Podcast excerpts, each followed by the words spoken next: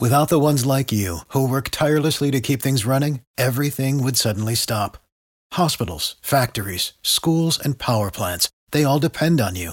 No matter the weather, emergency, or time of day, you're the ones who get it done. At Grainger, we're here for you with professional grade industrial supplies. Count on real time product availability and fast delivery. Call clickgrainger.com or just stop by. Grainger for the ones who get it done.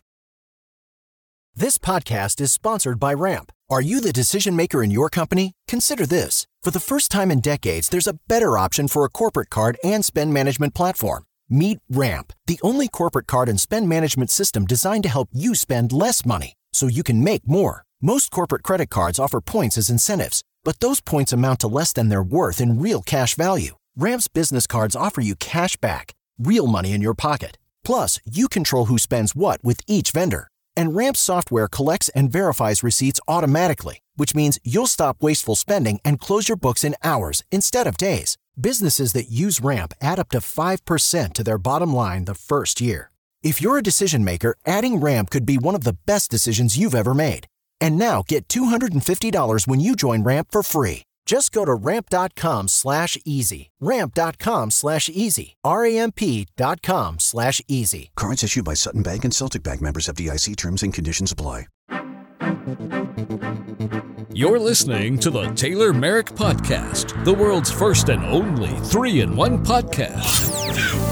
On what? You'll just have to find out. Here's your host, Taylor Merrick. Podcasting since 2006. Yes, I am your host, Taylor Merrick. It's hard to believe how many years have gone by. A new year is upon us. Looking back upon this particular podcast of mine and all the iterations that it's gone through over the years and, and everything that has happened since then, it's been a wild and crazy roller coaster ride of basically a decade and a half, almost two decades now. And kind of got me thinking. Oh, quick announcement first. For those of you who don't know, some of you might know, but uh, for a duration of about a year and a half, about a hundred of my episodes did not go to the correct episode. So, say for example, you wanted to listen to episode five. Well, it wouldn't have episode five play. Instead, it was linking to like episode 50 that was only just something I recently figured out and I recently fixed.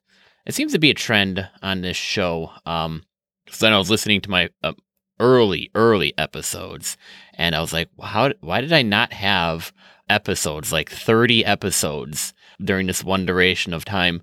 And that's because, well, for an entire month, my computer was down in the shop and needed to be fixed, and it and it was down for another month because I had to figure out a website. And then I broke the theme, and I had to figure that one out and fix it as well. And that was no fun.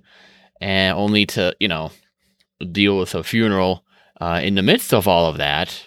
Man, it's and now and now it's 2024. 2023 is is in the books Hope you all are doing well, longtime listeners, new listeners. It, it just reminds me of, you know, back when I had the frustrations of that three, four month hiatus back in the early years of the show. Uh, and and now I've essentially gone an entire year between this episode and the previous episode of this show, uh, not having recorded another episode, even though it was it was my goal, it was my intention. I it was something I wanted to do. I enjoy podcasting, but the reality is is that it, life throws curveballs, uh, and the only constant is change. I also have several clients um, that I do podcast production services for, and I've been consistent in that, and, and they've enjoyed uh, the the fruits of the labor there, and, and they're enjoying their shows and their audiences, which is fantastic. I, I love seeing people connect with their audience finally and do it in the podcasting medium. I, I love it. It's one of the initial things that hooked me into the internet and has continued throughout. And then obviously, as past November, my other grandfather died. It, it, was an interesting past November, and then you know reminiscing on my show in the past um, when I had that hiatus of thirty episodes. You know, my that was that was another grandfather that I was close to. So yeah, I, I really see this entire show really encompassing my life. How else would I how else would I view it? I mean, I had I've had a vlog for a time. I did live streaming for a time. All all the people and experiences and things that I've done over the years. It kind of all encompasses right back into what started it all, which was a podcast.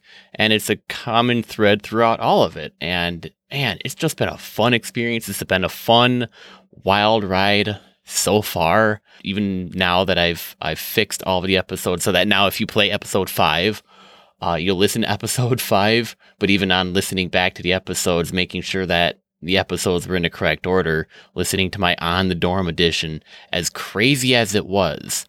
I was doing interviews. I was still doing my show. People at college didn't believe me then that I could have a, a, a podcast, much less the show, much less a listener base uh, only to then go into several jobs and careers in which people still didn't understand.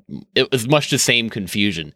What? You have a online web presence? What? You have a podcast? What? You're heard in over 120 some odd countries around the world? Yes.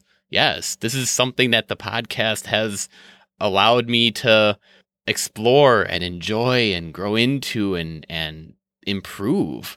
And as I'm thinking here, you know, one of the biggest things outside of the topics that I've covered and talked to you over the years and and uh, other people I've brought on the show, one thing that I've enjoyed the most that at one point in time I had a podcast and it was my goal to go out and find people and that show has since pod faded.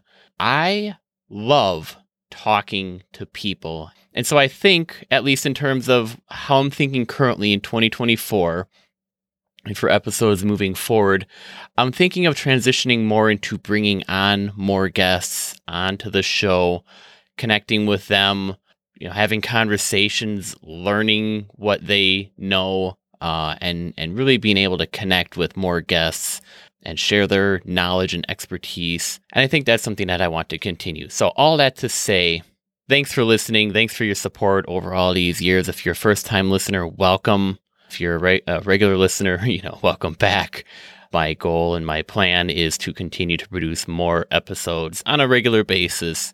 I'm uh, hoping weekly, but having more guests on and learning from them, their expertise, their knowledge, and what they want to share, you know, with you guys and and what I can learn as well. So stay tuned if you have any questions, if you'd like to be a guest on the show, feel free to reach out. I'm not that hard to get a hold of. Contact form, social media profiles, email, you name it. Uh, I look forward to hearing from you guys. I look forward to putting out more content for you guys and having awesome guests on the show. So stay tuned, stay safe, have a fantastic 2024, and we'll talk soon. All right. Ohio, ready for some quick mental health facts? Let's go. Nearly 2 million Ohioans live with a mental health condition. In the U.S., more than 50% of people will be diagnosed with a mental illness in their lifetime. Depression is a leading cause of disability worldwide.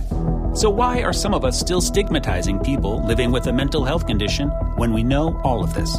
Let's listen to the facts and beat the stigma. Ohio, challenge what you know about mental health at beatthestigma.org.